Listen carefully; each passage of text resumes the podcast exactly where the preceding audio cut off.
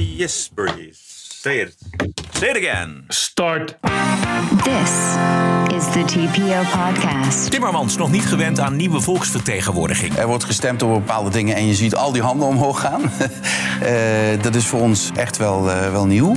Het Nijpels bevecht de PVV tot in de drogist. Het gaat ook om een staatsrechtelijke ethos. En de bonusquote komt van Terschelling. Die nu telefoon krijgt. Excuses dat ik u moet onderbreken. Ik moet even bellen. Aflevering 518. Ranting and Reason. Bert Bresson, Roderick Phalo. This is the award-winning TPO podcast. Goedenavond Bert. Ja, goedenavond. We kunnen ons nu al verheugen op de bonusquote. Helemaal aan het eind van de show. Ja, Ontzettend wat is dat? grappig. Die Ja, burgemeester van de Schelling. Ja, precies. Ja, ontzettend grappig. Ja. Het is eh, vandaag maandagavond 18 december. Het is de dag waarop de Europese Commissie een onderzoek instelt naar X. Ja, nee, want ze gaan inderdaad onderzoek doen of die community notes... Ja, of precies. die voldoende eh, helpen tegen nepnieuws. Ja. En naar die blue checks en weet ik van wat. Ja. Je, ja, Ja. Ja. het gaat er toch op neerkomen dat Musk zich niet aan de Europese regels houdt. Dat kun je natuurlijk van tevoren voorspellen. Dat was ook al van tevoren te voorspellen. En welke regels eh, houdt hij zich dan niet aan? Nou, kijk, de, de Europese Unie heeft allemaal van die regels gesteld om voldoende desinformatie Ja. te bestrijden. Oh ja, precies. ja. Maar dat is, eh, kijk, Musk doet daar helemaal niks aan, volgens mij, op X. En Die heeft er verder scheid aan. Dus dat, die heeft juist het meer het tegenovergestelde gedaan. Dus je kan nu op je vingers uittellen dat die Europese Commissie daar eh, van gaat vinden dat het onvoldoende is. En dan krijgt hij een boete die hij dan weer niet gaat betalen. En dat soort dingen. Ja, vreselijk. Nee, dat is het begin van een, een, een, een eindeloze reeks ellende. Wat helemaal ten koste gaat van, van Twitter. Want laten we eerlijk zijn. Ja, ik, ik heb er niet zoveel problemen Juist. mee. Ik vind het heel eh, eh, ontzettend een van de fijnste media die er zijn. Want ik gebruik het ontzettend veel. Het nieuws is er als eerste. Maar het is op een of andere manier sinds eh, Elon Musk het heeft aangeraakt, is het besmet. We la- las ook al dat NRC stopt met adverteren. En dat ook na gaat denken of Ja, ze precies. überhaupt nog wel eh, hun berichten verspreiden via Twitter. Het voelt allemaal een beetje hetserig, vind ik. Ja, heel erg. En het probleem is, het is niet eens allemaal verkeerd. Er gaat een hoop mis. Eh, weet je, dat ze stoppen met adverteren komt ook omdat er inderdaad een hoop adverteerders waren die dan weer zagen dat ze naast kinderporno en neonazies stonden en dat soort dingen. Wat natuurlijk een, een enorm probleem is bij Twitter, omdat je al die bots kun je niet voorkomen. Je kan daar je kan het onmogelijk modereren. En Musk heeft dat juist nog verder teruggedraaid, waardoor dat natuurlijk nog erger wordt. Ehm, maar die hele Musk, het, die is ook helemaal niet zo geïnteresseerd in Europa. Die heeft een enorm Amerikaanse stijl. Eh, dus, dus op een gegeven moment, vroeg of laat, binnen nu in, in een aantal jaar, gaat de Eu- Europese Commissie voorstellen om dan eh, eh, Twitter te verbannen. Weet je, en Ja. ja, dat kan hem dus niet schelen. En dat is een beetje, een beetje het hele punt met Musk. Het was ook dat die in Scandinavië, die Tesla-fabrieken, daar zijn ze nu allemaal aan het staken. En omdat eh, in Scandinavië zijn ze nog meer lid massaal van de vakbond dan in Nederland. In IJsland zag ik zelfs 90% of zo lid van de vakbond. En die willen dan cao's en een beter loon. En die Musk heeft, weet niet eens wat vakbonden zijn. Nee. Weet je, want die, die is Amerika gewend. En die zegt gewoon van, dit is het loon. En als het je niet bevalt, is daar, daar het gat van de deur. Ja. Je kan volgens mij bij X best een bedrijfsmodel voorstellen... waarin je zegt van, ach, wel of geen Europa... we gaan het niet zo heel erg voelen. Nou, ik, eh, ik kijk er wel naar uit wat er precies gaat gebeuren. Want ik zou het jammer vinden als eh, Twitter of X eh, verdwijnt. van de jammer zijn. Heel jammer, ja. Ehm, het is ook een beetje de dag dat de paniek over een rechtskabinet nog maar niet wil gaan liggen. Sterker, de paniek lijkt alleen maar te groeien. En dat het paniek is, dat is te zien aan hoe heilig en in beton gegoten de Nederlandse grondwet opeens is. Mensen denken dat de grondwet en de grondrechten hetzelfde zijn. Nou, dat is helemaal niet zo. En dat Wilders de grondwet eventjes zal veranderen, naar zijn hand gaat zetten. Vrijdagabonnees die hebben ons daar afgelopen vrijdag uitgebreid over gehoord. Uit die analyse nog eventjes heel korte uitspraak van Pieter Omtzigt. En voorzitter, natuurlijk kun je de grondwet veranderen. Dus op de institutionele bepalingen willen wij als nieuw sociaal contract een grondwettelijk hof invoeren. Dat kan pas na een wijziging van de grondwet, dus dat kan niet in de, in de komende kabinetsperiode, maar daarna wel. En datzelfde geldt voor de Eerste Kamer afschaffen, wat de PVV voorstelt. Het Koningshuis afschaffen, wat de GroenLinks Partij van de Arbeid voorstelt. Of het aantal Kamerleden reduceren, wat in de, wat in de initiatiefnota van ChristenUnie en Volt stond. Ja, of een uh, echt referendum introduceren. Daarvoor moet ook de uh, grondwet worden aangepast. We gaan niet meteen over op het fascisme. Nee, en ik begrijp gewoon niet uh, waarom er zo wordt gejankt over een grondwet die bij het bedenken van die grondwet zo is gemaakt dat die aanpasbaar is. Ja. Ik sprak gisteren Torbekke nog en die zei van nou, ja. je kan die grondwet best aanpassen als het moet. Er kon nog wel eens nuttig zijn ook. Er kon nog wel eens een ja. hoop opleveren in de toekomst. Ja. Ik zag vandaag Jan Kuitenbrouwer op uh, X een lijst twitteren met alle veranderingen aan de Nederlandse grondwet de afgelopen decennia. Nou, dat is een enorme lijst, kan ik je zeggen. Allemaal aanpassingen. Mm. En als daar een tweederde meerderheid voor is in de, in de Twee Kamers, is daar verder helemaal geen enkel probleem. Maar het, is, het tekent heel erg die paniek inderdaad. Van oh jee. En, Ja, het, en, en misschien nog wel meer de hetsen. We hebben dus een grondwet, dus die beschermt ons tegen al dat soort eh Wildersiaanse avontuurtjes. En dan zeggen ze nee, want dan gaat Wilders de grondwet aanpassen. ja, dat zou kunnen, maar het aanpassen van de grondwet is heel moeilijk. Dan moet je twee keer meerderheid in alle kamers en dan twee, kab- twee kabinetten lang. Er zijn ook democratische landen die het prima doen zonder grondwet. Gro- Groot-Brittannië is zo'n eh, land die heeft geen grondwet. Die heeft natuurlijk wel grondrechten. Israël. Israël heeft inderdaad, klopt. Ja, inderdaad. Ja, de paniek en de hets is toch wel blijvend eh, in de media ook. Even een korte greep uit de krantenstukken van een dag als vandaag. Ik weet niet of jij de kranten gelezen hebt vandaag. Ja. Ik neem het aan van wel, maar het is onvoorstelbaar. Ja. Die, die Volkskrant die begint dan natuurlijk op pagina 2. Uiteraard met de column van Schimmelpenninck. En die vindt dat alle PVV'ers maar klagende, verwende mensen op Twitter zijn. Maar goed, die man is zo voorspelbaar geworden. Dat is geen verrassing meer. Eh, Een paar pagina's verder een groot opiniestuk. Stop het slaapwandelen richting autocratie. En houd de PVV buiten de macht. Schrijft dan ene Bas Bijlsma, opgevoerd als expert in vroegtijdig herkennen van geweldsrisico's en democratisch verval. Nou, dan denk je, die kan het wel weten.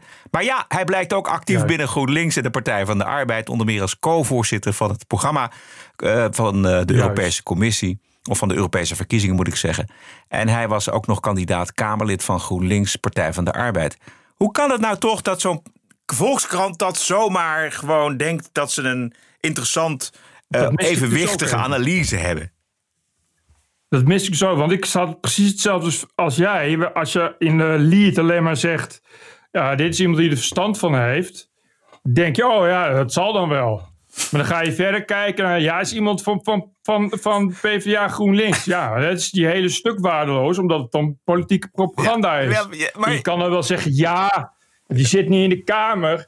Maar je kan natuurlijk niet zeggen, ja, iemand die programma's schrijft voor PvdA GroenLinks, dat hij een objectieve, objectieve gedachtegang heeft over dat mensen wilden stemmen. Nee.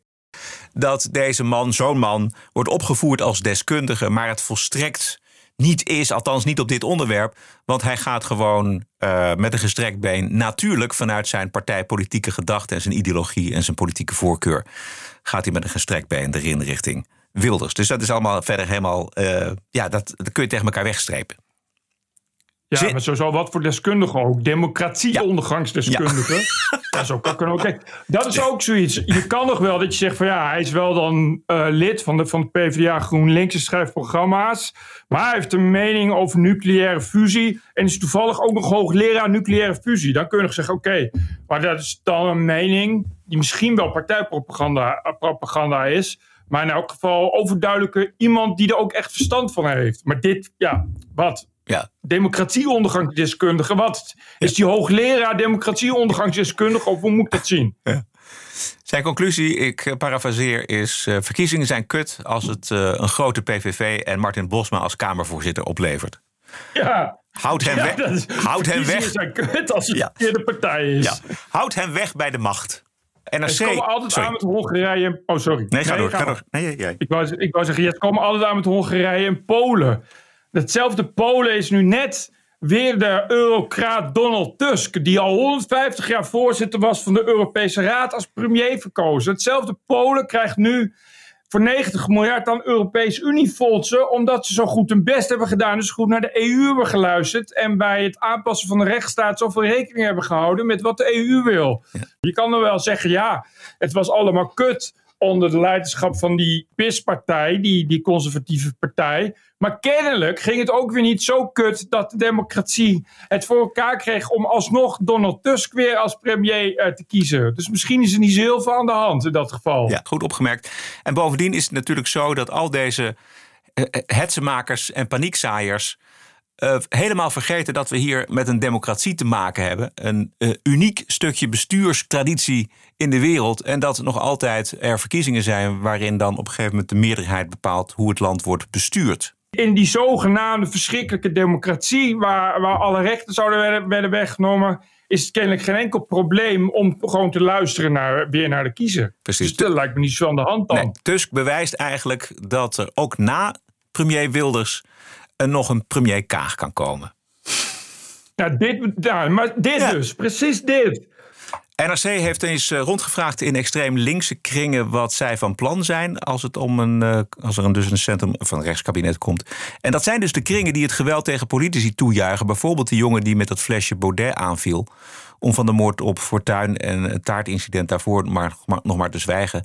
Volgens de NCTV, de coördinator terrorismebestrijding, valt het op dit moment nog mee. Hooguit zijn enkele tientallen tot geweld bereid, zegt hij. Maar ja, ik zeg altijd maar, je hebt er maar één nodig.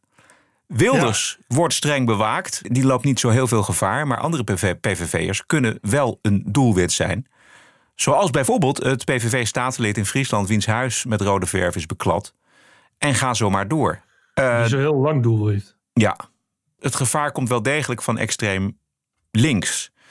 En eh, ook nog in de NRC vanmorgen, het, het eh, hield niet op, een reportage eh, op een islamitische basisschool in Den Haag. Met als insteek hoe erg geschrokken zijn docenten, ouders en kinderen over de verkiezingswinst van de PVV. En dan, en dan is het, de, de ondertitel is: Toen ik de uitslag zag, dacht ik dat ik het land uit moest. Ja, als je dus als kranten, kwaliteitskranten, dit soort ehm angstzaaierij Ja, precies. gaat opschrijven, dag in dag uit, dan eh, komt die angst Daarom vanzelf. denken, ze, daarom denken ze dat ze het land uit moeten. Het staat in Ja. NSC. Ja, Ja, wat krijg je ervan? Dat zeggen de columnisten van de Volkskrant. Al voordat Wilders wordt verkozen, zeggen ze, schrijven ze dat al. Ja, dan begrijp ik wel dat die mensen in paniek raken. Ja. Ja. En ik zag ook nog in NRC eh, uiteraard het commentaar van Volker Jensma... die eh, de programmapunten van de PVV allemaal onder elkaar had gezet... en eh, ze eigenlijk zonder uitzondering allemaal onmogelijk had verklaard. En je Nou, zou, dat is dan wel een beetje zo, vrees ik. ja, dat is vast wel. Maar je zou ook zeggen dat dat, dat moet toch enorm geruststellend zijn... voor de rest van Ja, de krant. dat, dat denk ik dus ook. Maar je kan, je ziet dus duidelijk dat het natuurlijk helemaal niet om dat soort realisme gaat. Het gaat om eh, hun eigen emotionele onderbuik. Ja. Die mag rechts mag ze niet hebben, want dit is een stomme onderbuik. Maar als links het heeft, dan is het allemaal, moeten we er allemaal naar luisteren. Het is allemaal heel belangrijk. En goed dat we door links worden gewaarschuwd. Wat is zo erg aan Martin Bosma? Kun je een voorbeeld geven waarom die geen, geen, geen Kamervoorzitter mag worden? Omdat hij dingen Nou, heeft gezegd in het verleden. dingen heeft getweet. Ja, precies. Ja. Ja. Ja. Als Martin Bosma voorzitter wordt, dan hebben die mensen ineens niet het fatsoen om daar gewoon succes te wensen. Dan krijg je een foto in de krant. Nou, dit is citroenen trokken van krom. Als je de zure hasjes in vak eh, PvdA GroenLinks zag toen de uitslag bekend wordt. Dat zijn dezelfde mensen die dag in dag uit niets anders doen dan zeggen dat de Tweede Kamer een plek moet zijn van respect en fatsoen. Het het slaat perfect aan op een televisiefragment. Vrijdag hadden we op één met een hele anti-PVV-tafel. Ed Nijpels. Het principe moet zijn: zit je fatsoenlijk in de politieke wedstrijd? En je kunt vaststellen dat Bosma zit niet fatsoenlijk in de politieke wedstrijd. Dat zegt Ed Nijpels. Zegt Ed Nijpels. En Marjolein Moorman, Partij van de Arbeid Amsterdam, zat er. Ja, en opmerkingen Precies, ja. over de vrije pers, hè? eh, de heren hier. Maar ook opmerkingen over de rechters. Ja, het deugt allemaal van geen kant, de PVV en Martin Bosma. Henry Bontebal, die zat er ook. Geloof dat jij het mooie voorbeeld hebt gebruikt, Henry. En namelijk dat het gaat ook om een staatsrechtelijke ethos. Dus het was, het- vond ik het een hele... Staatsrechtelijke ethos. Ik vond het een hele rare combinatie daar aan tafel. Ik moet wel zeggen dat het presentatieduo eh, wel behoorlijk goed aan de andere kant ging hangen. Zorgde voor wat tegengas. Maar Eh, ik kan me toch niet voorstellen dat er nou helemaal niemand te vinden was die een lans kon breken voor die samenwerking bijvoorbeeld. Want het gaat niet alleen over de PVV, maar het gaat natuurlijk ook over NSC en over BBB en over de, over de VVD die de verkeerde keuze maken. Dus dat vond ik eigenlijk een hele slechte, vervelende, saaie, doodzaaie talkshowtafel. En want, nee, op ja, één doodzaai, ja. wat zeg je nu? Nou ja, op vrijdag is het dan dat, die politieke aflevering. Dus dat, daar ben ik dan wel uh, bovengemiddeld in geïnteresseerd. Dat vind ik dan leuk. Maar dan moeten, ze, dan moeten ze de boel anders samenstellen. Niet weer Bontebal, niet weer die Nijpels. Die Nijpels is altijd al fel tegen rechtse samenwerking geweest. Uh, ja. Wil het liefst met GroenLinks Partij van de Arbeid in bed liggen. Dus waarom zou je zo'n man uitnodigen? Je weet wat je krijgt. Niemand uh, bij de hele VVD hoeft zich iets aan te trekken van wat Ed Nijpels vindt. Nee, ook weet je, bedoel, nee. Het is gewoon een, een VVD-lid. Die heeft geen enkele macht. Het lijkt me, maar goed, het is op één. Wie wil erbij op één zitten? Niemand. Ja, dan krijg je dus dat, dat dan deze mensen daar gaan zitten. Nou, daar heb je wel een punt inderdaad. Want dat schijnt uh, niet iedereen meer te willen daarbij. Nee, dus, ja, dat, dat, kan ik me goed voorstellen. Helemaal op vrijdagavond. Je kan ook in de kroeg gaan staan zuipen op vrijdagavond. Nee, maar dan denk je ook van ja. Ja, maar als je een beetje geïnteresseerd in de politiek bent. Maar ze moeten gewoon wat meer moeite doen om wat originelere mensen eh, daar aan die tafel te kijken. Zeker als je een, eh, drie mensen hebt, want die Wim Voermans die zat er ook nog. En dat is ook bepaald geen vriend van de PVV. Dus dan, dan, doe dan even je moeite om, om nog wat andere mensen daarbij te halen, zou ik zeggen. Maar, dat is echt extreem moeilijk. En dat wordt alleen maar extreem moeilijker, omdat dat programma er dus elke dag is. Maar het programma houdt op te bestaan, hè? dat weet je, heb je gelezen misschien. Het houdt. Uh, ja, ja, terecht dan. Nou ja, terecht weet ik niet. Maar we, we krijgen dan daarvoor in de plaats Galit en Sophie. Die volgens mij deze week een uitzending uit Zeeland maken uh, ter herdenking van het slavernijverleden. Ja, dat was ik. Ik dacht dat het een grapje was. dat het satire was omdat, om te zieken dat die Khalid en Sophie zo extreem links was. Maar dat bleek echt zo te zijn. Ja, ongelooflijk. We gaan naar die uitzending kijken en dan gaan we daar uitgebreid vrijdag in de Wokweek natuurlijk onze analyse op uh, loslaten. Daar heb ik nu al zin in. Uh, zondag hadden we Buitenhof met voor de vierduizendste keer Frans Timmermans. Hartelijk welkom, meneer Timmermans. Dank. Anderen zijn aan de bal. Ja. Rechts heeft elkaar gevonden. Ja. Is het wennen? Dat is wennen. Uh, dat is wennen zeker als je in de Kamer zit en er wordt gestemd over bepaalde dingen en je ziet al die handen omhoog gaan. uh, dat is voor ons echt wel, wel nieuw. Mooi hè? Goh, is dat te verwennen dat mensen ook voor andere dingen kunnen stemmen dan waar je zelf voor stemt. Ja, maar wat ik, zo, ja, wat ik zo leuk vind, Bert, wij, wij, hebben dat al een aantal afleveringen, hebben wij dat gevoel dat ze dat niet lekker zit. Weet je, je ziet het ook aan die gezichten wat jij net noemde eh, in die kamer. En je, je voelt het ongemak en ze zijn nog niet helemaal op aarde geland. Op zich was hij een goede doen. Ik had erger verwacht. Uh, Jan-Pieter Hagen zat er ook lekker in, moet ik zeggen. Maar toch weet Timmermans dan zijn verhaal af te draaien. Hij neemt de ruimte en, en krijgt die ruimte dan ook. Op een gegeven moment gaat het over asiel en doet Timmermans wat hij ook de hele campagne gedaan heeft, namelijk immigratie breder trekken. Dat heb je wel gemerkt. En dan asielmigratie afzetten tegen arbeidsmigratie. Die arbeidsmigratie is, is vele malen groter. Telkens. Ja, dat doen ze telkens, precies. En het bloedirritant, want daarmee neutraliseren ze de asielmigratie. En moet je even luisteren naar het volgende fragment. Daar doet hij het weer. En, het, en Pieter Jan begint er wel aan, maar hij maakt het niet af, jammer genoeg. Maar hebben we wel zoveel slachthuizen nodig in Nederland? ja, nee, maar dat is natuurlijk ook het verhaal wat u in de campagne vertelde. En dat is het verhaal wat uiteindelijk niet bij de kiezer beklijft. In Denemarken. dat, weet ik niet of, nou ja, of, dat klopt. Hoi, in Denemarken. Ook het verhaal waarmee uh, uh, Pieter Omtzigt de boer op is gegaan. En kennelijk beklijft het voor hem dan wel. Dus ja, ja. Het is niet een. Het is, Toch? Uh, het is niet, is niet een, een verhaal dat. Maar het is ook een verhaal uh, kijk, ja, weg, om weg. niet uh, te vallen voor de verleiding van. Maar dan bent u wel zoals. En dat is dus jammer, want hij had dus een goed punt. Want in Denemarken hebben die Sociaaldemocraten, de, de, de, de geestelijke broeders van Timmermans, het allemaal wel goed voor elkaar. Die, die, zitten in de regering en die hebben een strenger asielbeleid. En niet om het minste, omdat zij zeggen: wat wij in de, met de Sociaaldemocratie hebben opgebouwd, is onze verzorgingsstaat. En die komt ernstig in gevaar als we mensen blijven, eh, asiel blijven geven. Dus dat is voor ons eh, eigenlijk een heel sociaal argument om grenzen te stellen aan die asielmigratie. En het, ik vond het echt jammer dat Pieter Jan dan toch niet doorpakt. En je ziet ook hoe die Timmermans daar gebruik van maakt. Die is dan natuurlijk uh, ervaren. Maar hij moet, dan gaat hij vervolgens zeuren over slogans. Terwijl hij zelf wandelende slogan is. Ja, dit hoef ik uh, Pieter Jan Haag niet te vertellen. Maar dan had hij dus eigenlijk gewoon vast moeten houden en moeten zeggen: nee, wacht even, ik wil terug naar Denemarken. Want dat is een goed voorbeeld. Daar had hij zich duidelijk over ingelezen. En dan maak je dat punt. En dan wordt het toch spannend. En dat is, het lukt nooit om spannende televisie te maken met Frans Timmermans. Uh, zeker niet in Buitenhof. Jammer. Ja, maar dat maakt hem natuurlijk ook een goed politicus. Ja. En hij is niet voor niks de ene hoogste baas van Europa geworden, zal ik maar zeggen. Ja. Dat word je niet door als je de hele tijd anderen met, jou, met een ander verhaal laat wegkomen. Dus, maar zou, zou hij dan toch um, journalisten intimideren eh, op een vriendelijke manier? Dat hij, dat hij toch de ruimte neemt en krijgt om in dit geval om Denemarken heen te varen en gewoon zijn eigen verhaal te blijven vertellen? Intimideren lijkt me een sterk woord. Maar je kan natuurlijk doen alsof je iemand niet hoort. En bij een tv-programma, zo'n live-programma, ja, dat weet je ook wel. Ja, heb je gewoon maar, maar een paar seconden tijd. De allerbeste, zegt, zegt Jeroen Pauw en Paul Witteman. Ik noem maar wat. Ja, zeker. Uh, het zijn mensen die dat heel goed kunnen, die daar toch nog een keer op doorpakken. Maar dan moet je wel kunnen. Ja, ik zou ook niet kunnen. Ik, eh, volgens mij hebben we op een vrijdag, nog niet zo heel erg lang geleden, een keer een voorbeeld laten horen van Paul Witteman in gesprek, in interview, ook Buitenhof, maar dan een hele uitzending met Ruud Lubbers, toen die nog leefde. En dat, oh, dat het viel ons beiden op hoe dicht Witteman bovenop zijn gast zat. Weet je wel? ja.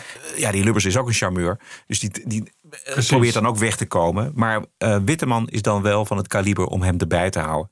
En met een heel vriendelijk gezicht toch de snoeiharde vragen te stellen. Hey, het is heel moeilijk omdat je. Die, die Timmermans zijn een van de vier gasten. Dus je hebt maar een paar minuten. En daarin wil je ook nog. Ja een breed palet aan vragen. Dus wat je dan krijgt is dat dit er dan tussendoor gaat. En dan breek je niet in en gaat die Timmermans verder. Ja, dan zit je eigenlijk alweer aan je volgende vraag. Maar eigenlijk moet je dan toch afscheid nemen van je draaiboek en de, de rest van je vragen. Als je, als, je een, als je een heftig punt hebt en je ziet dat hij weg wil, dan moet je toch alert zijn en denken: hé, hey, wacht even, hij wil weg hier. Ik ga hem toch eventjes erbij houden. Nee, nee, nee, terug, terug, terug, terug. Nog meer over de aversie tegen het uh, aankomende rechtse kabinet, Bert? of, of laten we het even hierbij. Ik ben benieuwd of de grondwet er nog is straks. Ja! podcast. Dat is een goede vraag. Gaan we zien. Gaan we allemaal meemaken. Zometeen ter Schelling. Wat is daar aan de hand? Ranting and Reason. Eerst een uh, spectaculaire vondst van het Israëlische leger in Gaza. De grootste Hamas-tunnel tot nu toe. Gaat opeens een deur open. 4 meter breed. Strekt uit over een lengte van 4 kilometer. Volgens mij zag ik eh, niet alleen beelden van de ontdekking van deze tunnel, maar ook van de constructie in het verleden. Enorm duur ding. Maar ja, donaties genoeg. Ik las dat de Europese Unie sinds 2007 een bedrag van 6 miljard euro gedoneerd heeft aan de Palestijnse autoriteiten in Gaza en de westelijke Jordaan-oever. Dat is zo'n 375 miljoen euro per jaar. En een deel van het geld is natuurlijk aan die tunnel besteed.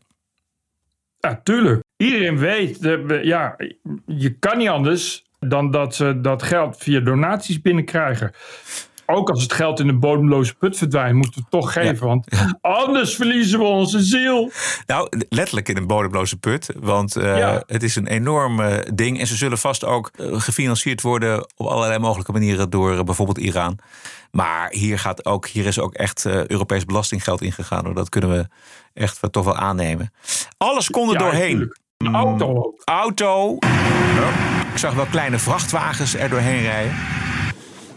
Ik las dat raketten daar uh, doorheen uh, verplaatst konden. Maar het was een enorm ding, jongen. Vier meter uh, diameter. Ik vind het een, het een zoveelste bewijs dat het heel goed is dat, dat IDF Gaza is ingegaan. Zeker.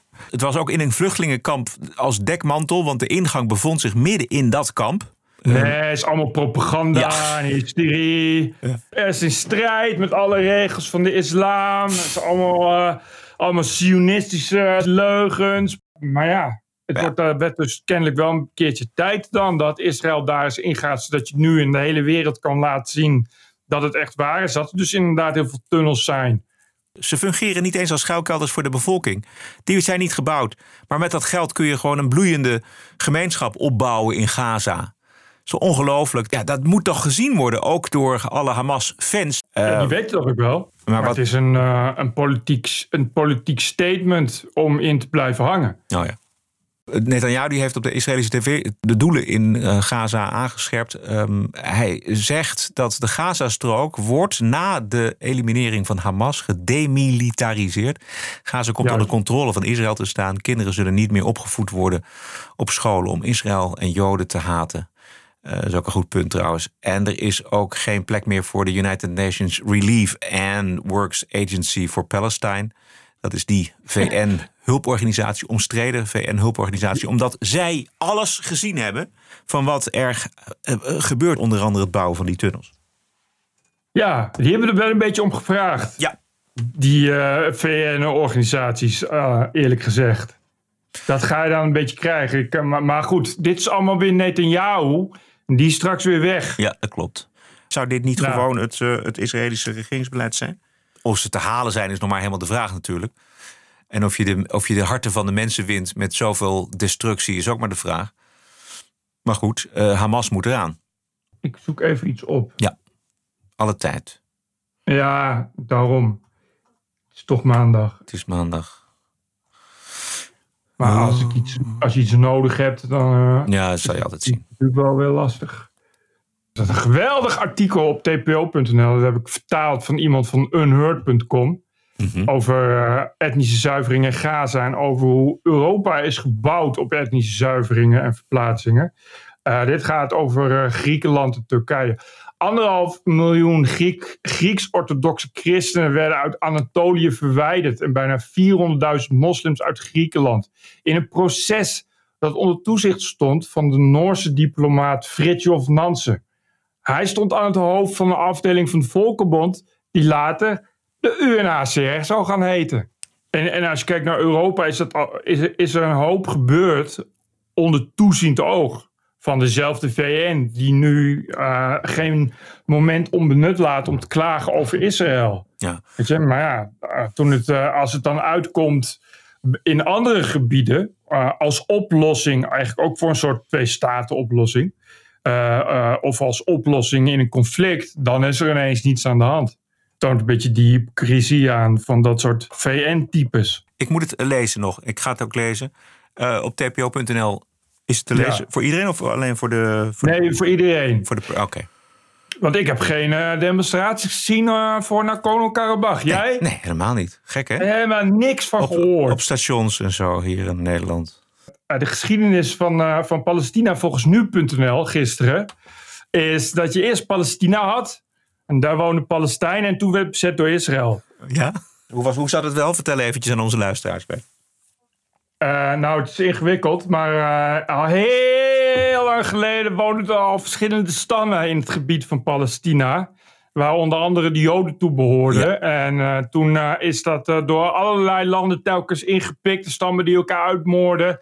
En eigenlijk alle landen die nu om Israël liggen, die hebben ook allemaal geprobeerd. En toen uiteindelijk kwamen de, de Ottomanen, dus de Turken, die hebben het allemaal ingepikt.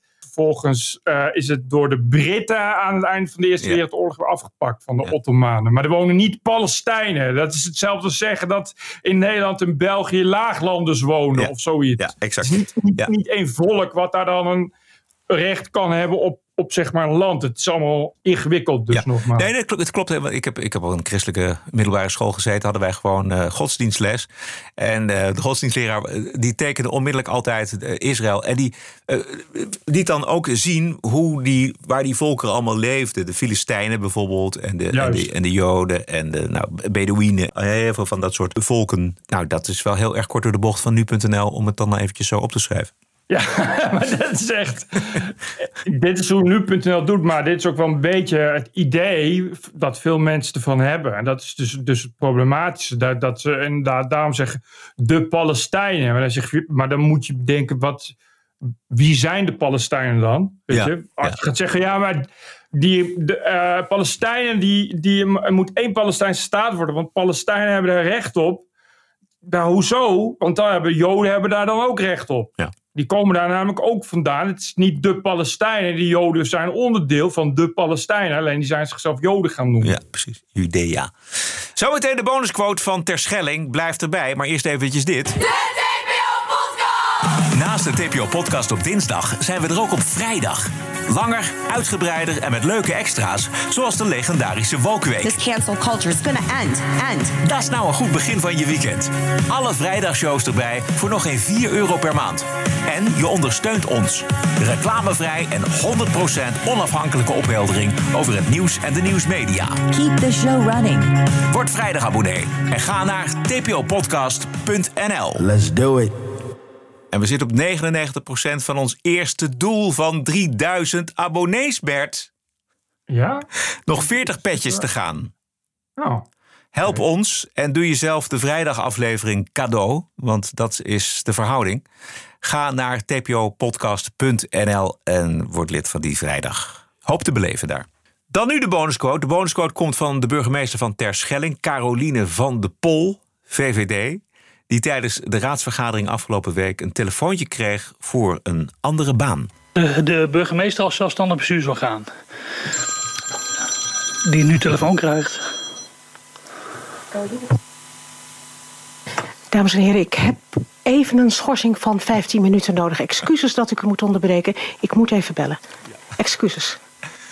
Ja, ontzettend grappig dit. Ze gaat bellen. Dames en heren, ik heropen de vergadering. Ik heropen de vergadering met een, eh, een bericht. En daarna eh, zal ik het voorzitterstokje overdragen voor vanavond althans aan de heer Van der Wielen. Het eerste telefoontje dat ik namelijk vanavond kreeg, rond half tien, terwijl de heer Adams aan het woord was, dat was de voorzitter van de vertrouwenscommissie van andere gemeenten. En het telefoontje hield in dat ik op de voordracht sta om burgemeester van hun gemeente te worden. Ik zit er helemaal van te shaken. En het grappige was dat dit een raadsvergadering was over het functioneren van de burgemeester. Ja, het is toch niet te geloven. Ook dat je je telefoon bij- zo aan laat staan. Dat Ja. kan echt alleen maar bewust zijn. Ja. Met opzet. Ja. Dus die burgemeester die loopt weg uit die vergadering om een andere baan te accepteren. Ehm, mevrouw Van der Pol heeft de vergadering verlaten. Dat heeft ze ook aangekondigd bij de fractievoorzitters. Alleen het niet hier blijven beantwoorden van de vragen in zo'n lang proces, wat de gemeenschap een ton heeft gekost, wat heel veel tijd heeft gekost van allerlei mensen die hier nu aanwezig zijn, vind ik een schoffering van de raad. Mag je wel zeggen, ja. Allemachtig, man. Hoe krijg je het voor elkaar? Wat heb je dan een plaat voor je kop? Eh, eh, Terschelling heeft nu het vertrouwen opgezegd in de burgemeester... eh, die gisteren tijdens de raadsvergadering dus een andere baan accepteerde. Tijdens de raadsvergadering, die notabene eh ging over de langdurige vertrouwenscrisis... in de gemeenteraad op het eiland. Dit zijn echt voorbeelden waarom je een ge- gekozen burgemeester wilt hebben. Om dit, is dus, dit is dus het voorbeeld, want die mevrouw is ook van de VVD, volgens mij. Ja, zeker. Eh, en die gaat nu naar Castricum, wat, wat, een- wat een typisch VVD-dorpje is.